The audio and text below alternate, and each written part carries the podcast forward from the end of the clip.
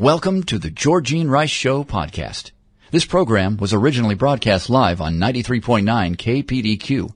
We hope you enjoy the show. We are back 34 minutes after 4 o'clock. You're listening to The Georgene Rice Show. Well, award winning Bible teacher, pastor, blogger, and radio host Michael Anthony offers Christians a playbook for speaking boldly and confidently in a world that tells them to remain silent and, quite frankly, hidden. So, how do we stand strong? Well, many of us have become fearful, apathetic, and detached, and our great need is for a revolution of courage. Well, in his book, A Call for Courage, uh, it's a handbook on how to live with cor- courageous humility. We're going to talk about what that looks like. No matter who you are or what you're facing, A Call for Courage will help you live with power, truth, and love in an age of intolerance and fear. Well, Michael Anthony is a popular speaker and blogger of uh, CourageMatters.com. He's the founder and president of God Factor, founder of the National Week of Repentance, and lead pastor of Grace Fellowship in York, Pennsylvania. He and his work have been featured in major publications and news outlets such as the New York Times, the Los Angeles Times, CNN, ABC, CBS News, uh, Townhall.com, BeliefNet, and many, many others. He lives with his family in York, Pennsylvania, but he may be familiar to many of you because he uh, spent some time here in the Pacific Northwest. He worked and served alongside Dr. Joe Aldrich and Terry Dirks with International Renewal Ministries and had the privilege of serving alongside them for several years, ministering to pastors in prayer summits and conferences here uh, in our community. Thank you so much for joining us today. George, thank you for having me on the program. It's great to hear your voice again. We don't get to hear you that often here on the East Coast, that's for sure. Well, thank you. It's it's good to have you back as well. Even though you're not physically here, you're back home as far as we're concerned. this right, is right. This is such an important book because uh, this is a season in which courage is called for, but many of us who see it in others cannot imagine that we we are capable of it ourselves and have no idea where to begin to muster up um, what it, mm-hmm. this age calls for. You write about the fact that you spent some time away in, in writing this book. What what in you uh, felt the need to help your brothers and sisters in Christ um, to draw on what God has made available to us in this age? Well, Georgene, I think that American Christianity has been hijacked and it's been undone by an inside job.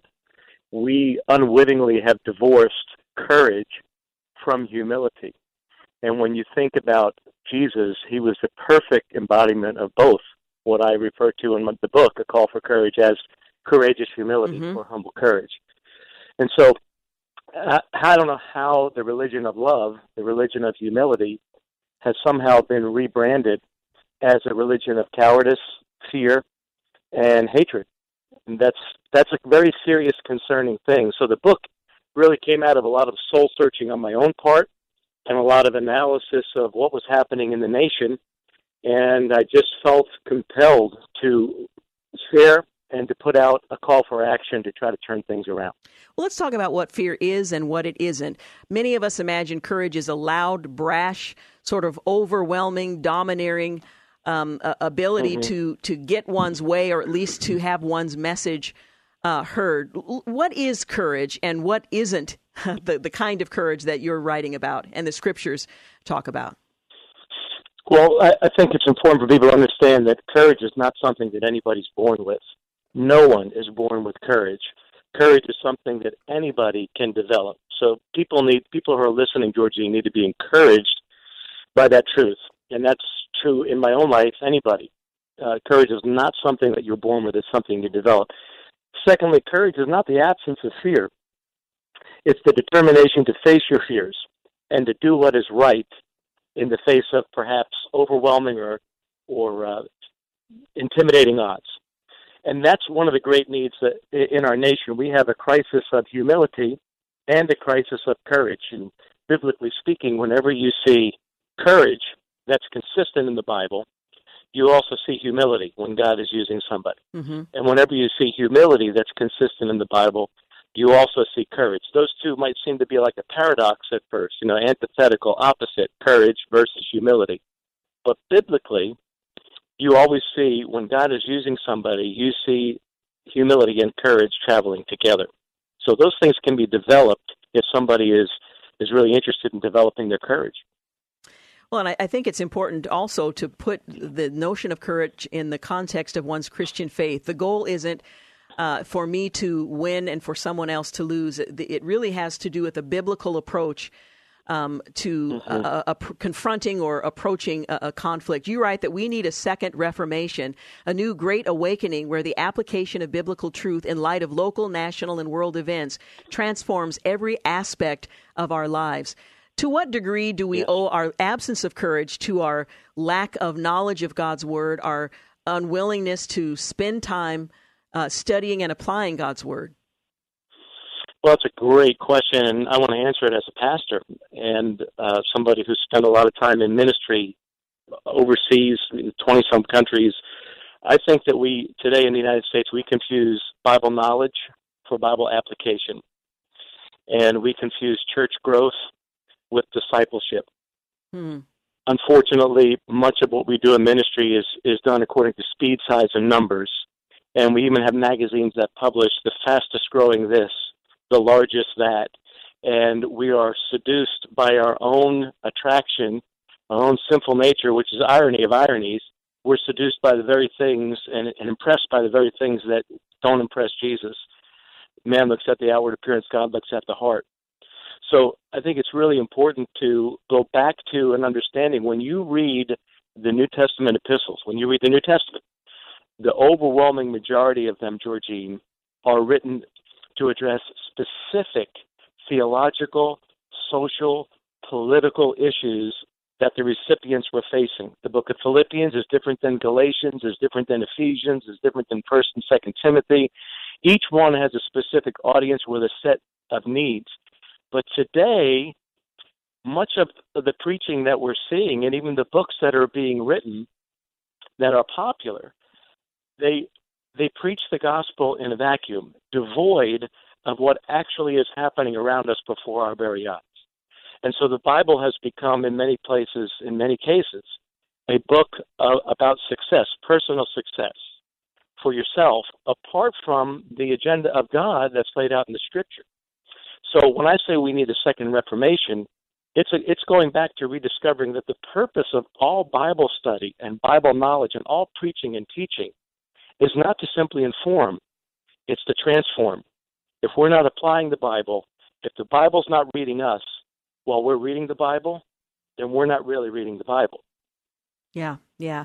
You also make the point that the price of real revival, which is something many of us are praying for, is paid through mm-hmm. real repentance. It begins with us. We want to see a change in the world, but sometimes we're looking outward and God is looking at our mm-hmm. hearts mm-hmm. and saying it needs to begin with repentance. Mm-hmm.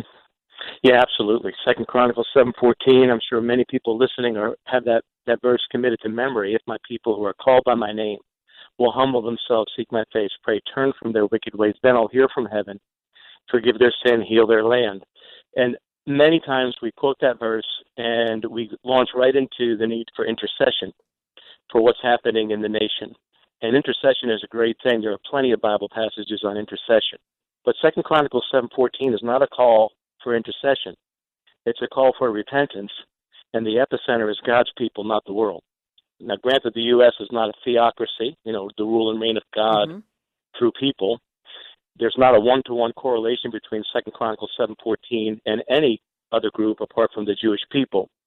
But there is a biblical principle there where humility and brokenness and confession of sin and repentance are attractive to God. That's one of the main teachings of the Bible. So if we want repentance, you know, the price of uh, the price of real revival is paid through repentance. It begins with a self-examination, an honest to God look at ourselves, where we say, "God, change me," and then in that overflow, change the world. So it's a fundamental change, Georgene, that needs to happen within the body of Christ. I think too often we we take a step back and we we, we we're looking at the, the national situation as if we're not part of it, but we are part of it.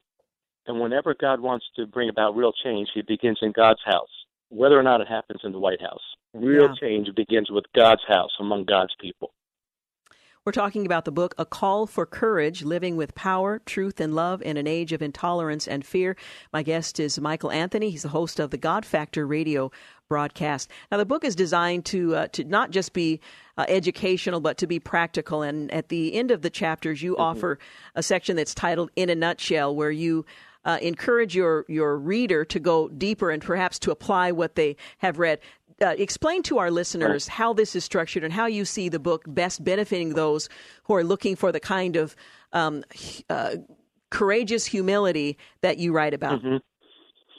Well, I think uh, courage is the need of the day. People know that something needs to change beginning in themselves. They don't know where to begin. I did not want to write a book. I wrote the first draft holed up in a Pennsylvania cabin, and uh, my keyboard was basically smoking as I was writing it out. But I was compelled not to simply write a book of information. I, I did not simply want to communicate to the list to the reader uh, or to the listener because it's also an audio book. Um, Thomas Nelson gave me the privilege of going down to Nashville and reading for it, so those who like to listen can listen to it as well. I didn't want to simply provide information in light of our information overdose that we have today. I wanted to write a book that would help a housewife, help a homeschooler, a public schooler, a businessman, a CEO, a young person, an old person, black, yellow, white, red, rich, poor. I wanted to, I approached it as if I was sitting down in a coffee shop. And we've got some great coffee shops in the Northwest. We miss them out here in the Northeast. As if we were sitting down having a, a, a great time together, conversing with the purpose of, I want God to change me. Mm-hmm. I want God to use me. I want to get really serious about this Jesus thing that we tend to have forgotten. So that was the whole bent when I wrote the book. I kept asking, I had written on a piece of paper, is that so? So what? What's this going to mean for the average person? How can I breathe hope and encouragement to them so that they walk away and they say, I know, I now know what to do not just how to think. Yeah, yeah. Well, you certainly succeeded at that goal. We're going to take a quick break, but we'll continue our conversation again.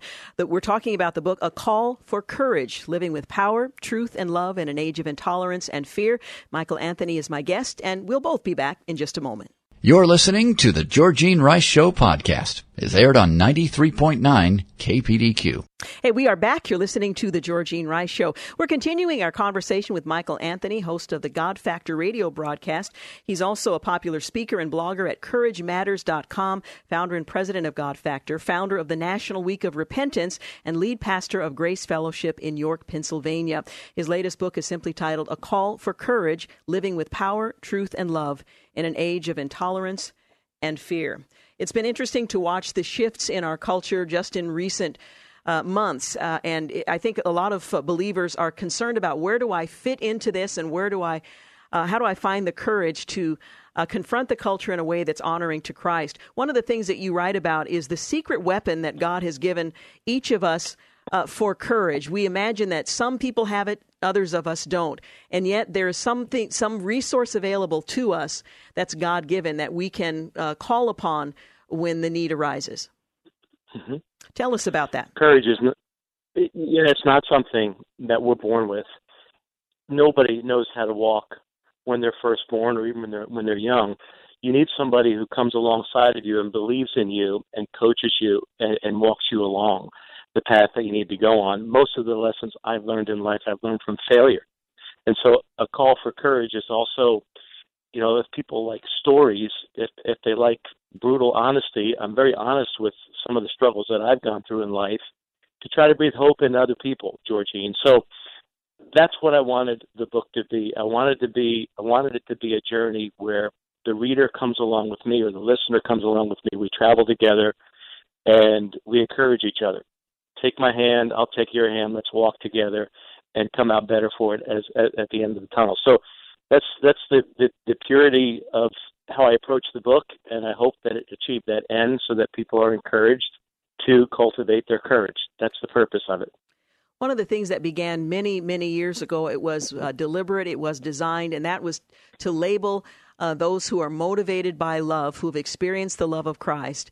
And that uh, is at least supposed to be the defining um, a central theme of their life to be labeled uh, haters or racist or bigoted mm-hmm. for disagreement.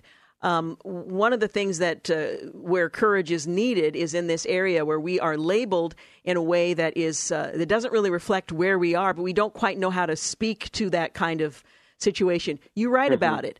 Um, what advice can you give uh, those of mm-hmm. us who want to honor Christ and uh, have the kind mm-hmm. of courage that's needed? I think one of the things that needs to happen in each of our lives uh, and on a national basis is we need to do more soul searching about what we stand for, not just what we're against.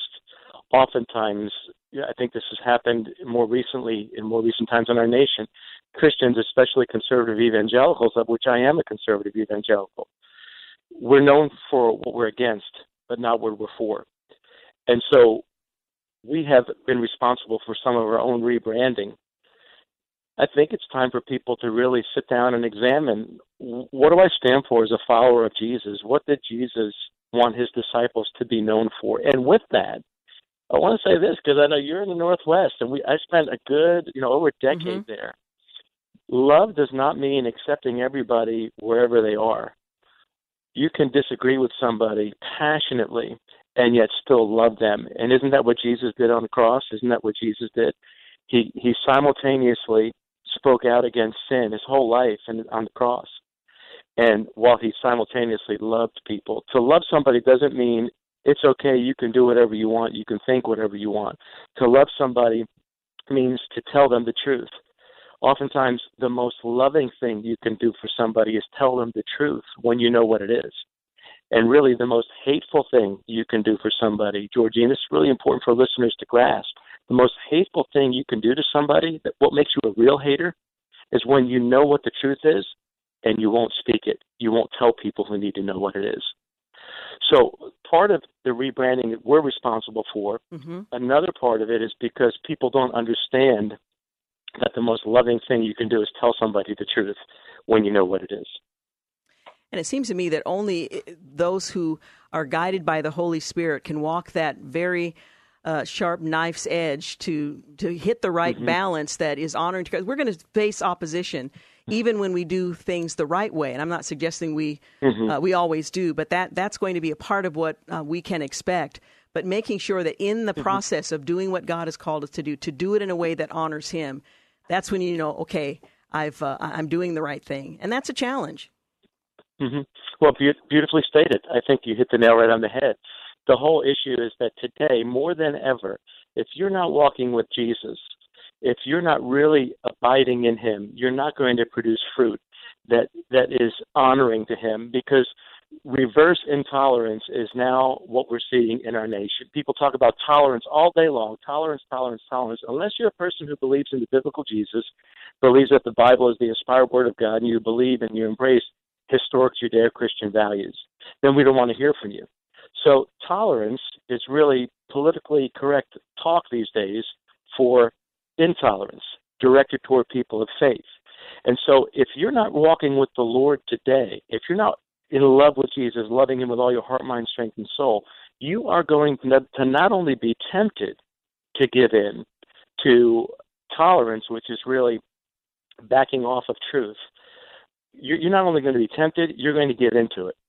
And you're going to confuse complacency and apathy and everybody does what's right in their own eyes as being loving when it's not.